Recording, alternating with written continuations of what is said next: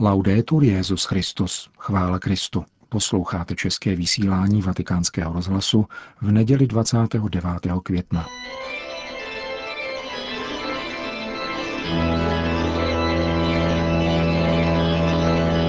Církev a svět, náš nedělní komentář.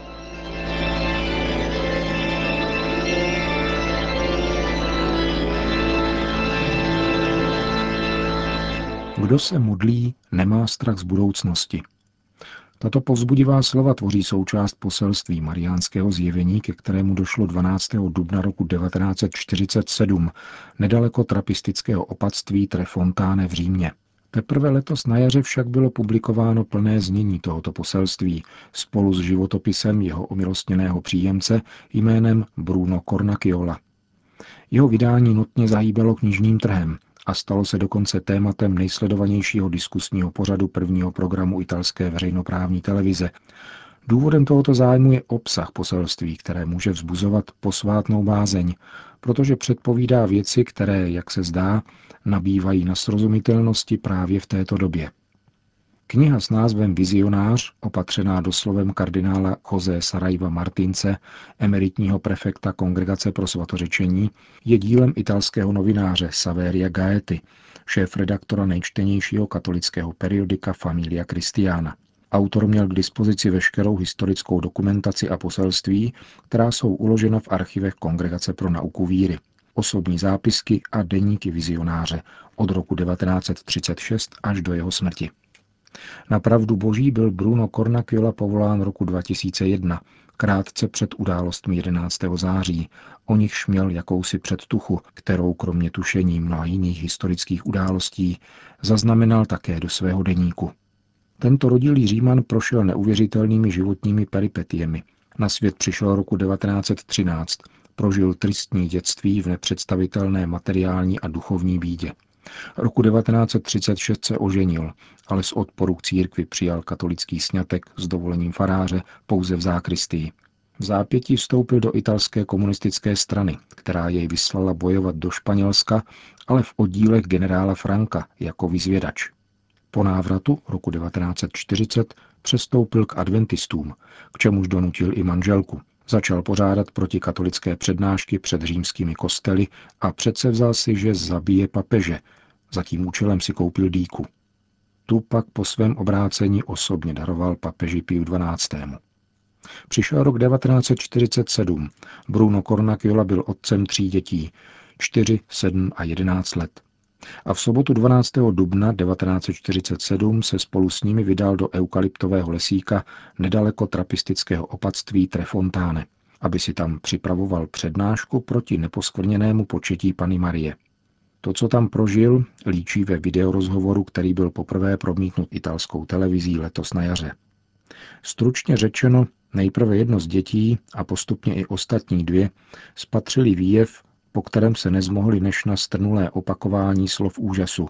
Krásná paní. Nakonec ji spatřil také jejich otec, který přijal obsáhlé poselství, jež znal na po celý život. Tento okamžik změnil život jeho i celé rodiny, která se vrátila ke katolické víře. Bruno Cornacchiola byl několikrát přijat papežem Piem XII., který věrohodnost mariánského poselství okamžitě přijal a dokonce dovolil Cornacchiolovi, aby poselství šířil.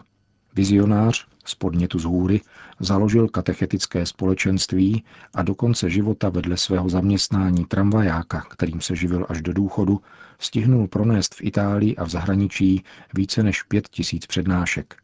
Ukázkou jeho výřečnosti je jedna z jeho odpovědí na otázku předsedy církevní vyšetřující komise římského vikariátu z června roku 1947. Ten se zeptal, zda vizionář nikdy neuvažoval o tom, že se mu mohl zjevit ďábel. Koronakiola konsternovaným monsignorům odpověděl, hm, pokud ten, kdo se mi zjevil, aby mi pověděl, že se mám vrátit do katolické církve, je ďábel, pak asi sám konvertoval a církev už není potřeba.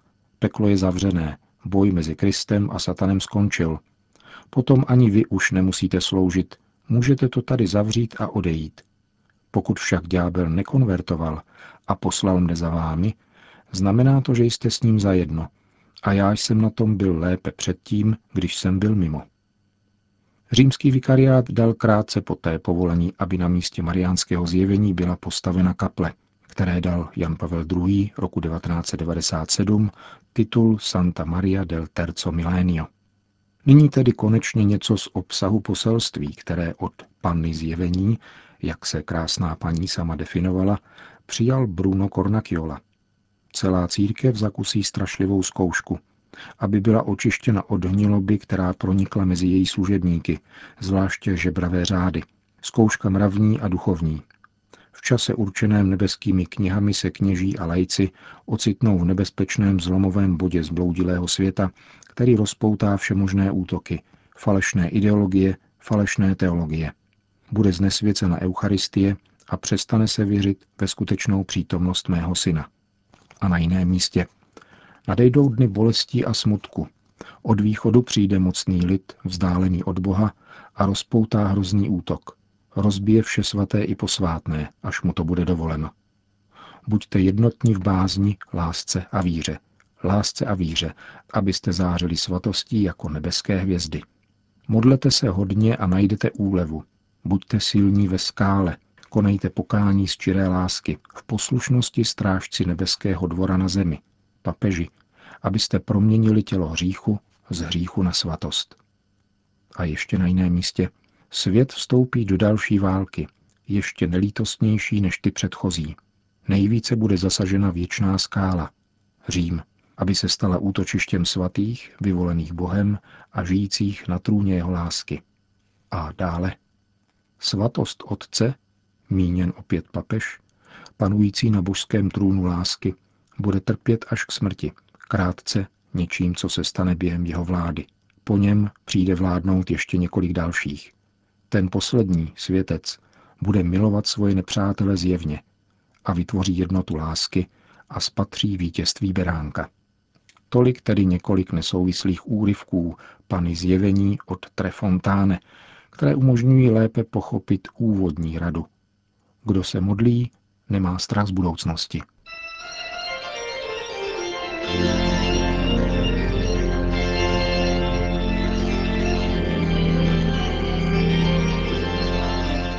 To byl náš nedělní komentář Církev a svět.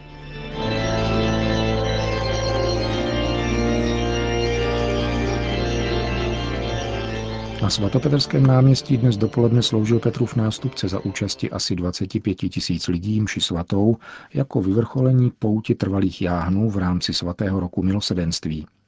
Papež František pronesl homílii, kterou vám přinášíme. Servitore di Cristo. Kristův služebník.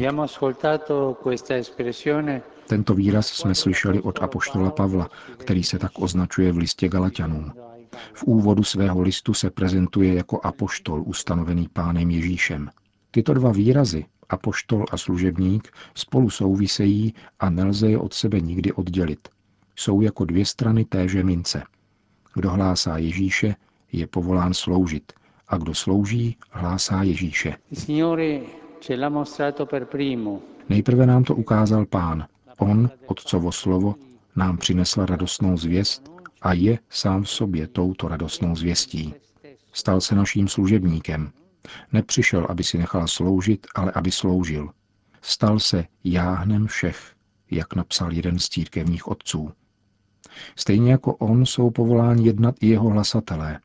Ježíšův učedník nemůže jít odlišnou cestou než mistr. Chceli jej hlásat, musí jej následovat, jak to činil Pavel. Dychtit potom, aby se stal služebníkem. Jinými slovy, pokud je evangelizace posláním, které je každému křesťanu svěřeno křtem, pak je služba stylem, jak toto poslání žít. Jediným způsobem existence Ježíšova učedníka. Ježíšův svědek jedná jako on. Kdo slouží bratřím a sestrám, nenudí jej pokorný Kristus, nenudí jej křesťanský život, který je životem služby. Da dove cominciare E Odkud začít, abychom se stali služebníky dobrými a věrnými? Jako první krok jsme zváni žít disponibilitu.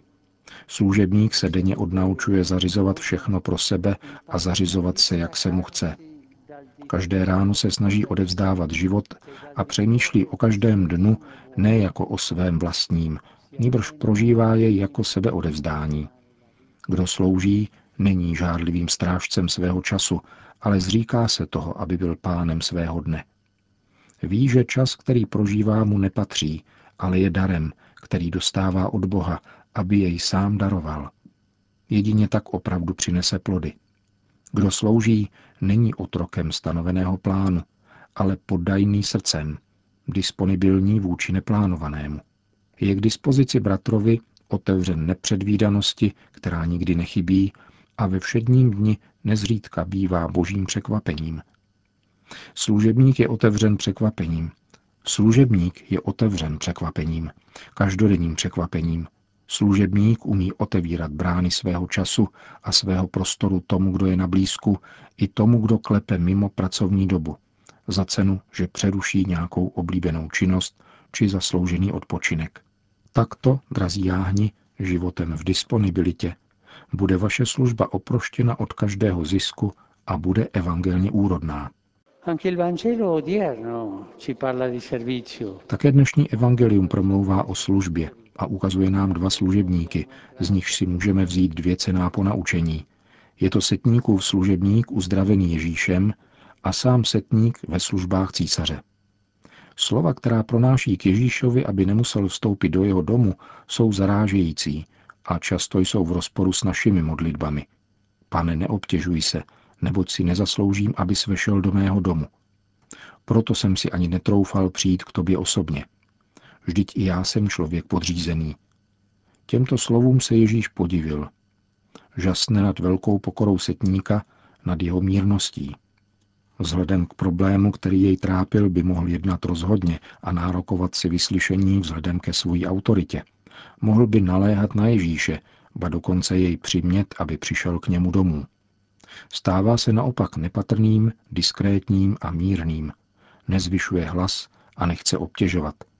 Jedná, možná nevědomky, stylem Boha, tichého a pokorného srdcem.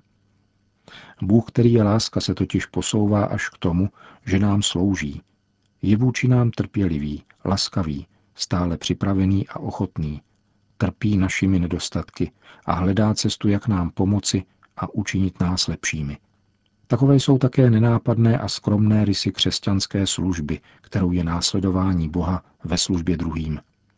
Přijímat je trpělivou láskou, neúnavně je chápat, dávat jim pocítit, že jsou přijímáni doma a v církevním společenství, kde není největší ten, kdo poroučí, ale ten, kdo slouží. Takto, drazí jáhni, v mírnosti zraje vaše povolání služebníků lásky. Takto, disponibilní v životě, v tichosti srdce a v ustavičném dialogu s Ježíšem, nebudete mít strach být kristovými služebníky, potkat a pohladit tělo páně v dnešních chudých. To byla homilie papeže Františka. Na závěr dopolední bohoslužby pozdravil Petrův nástupce přítomné jáhny, kterých se sešlo několik tisíc, hlavně z Itálie, ale i z mnoha dalších zemí celého světa. Papež František potom připomněl blížící se Mezinárodní den dětí. Tuto středu 1. června u příležitosti Mezinárodního dne dětí pořádají katolické i pravoslavné komunity v Sýrii zvláštní společnou modlitbu za mír. Jejímiž protagonisty budou právě děti. Syrské děti zvou děti celého světa, aby se k ním připojili v modlitbě za mír v jejich zemi. Prosme na tyto úmysly o přímluvu Pany Marie, svěřme jí život a službu všech jáhnů celého světa. Po společné mariánské modlitbě Anděl Páně Petrův nástupce všem požehnal. Dominus obiscum. Sit nomen Domini benedictum. Aiutorium nostrum in nomine Domini. Benedicat vos omnipotens Deus, Pater et Filius et Spiritus Sanctus. Končíme české vysílání vatikánského rozhlasu. Chvála Kristu. Laudetur Jezus Christus.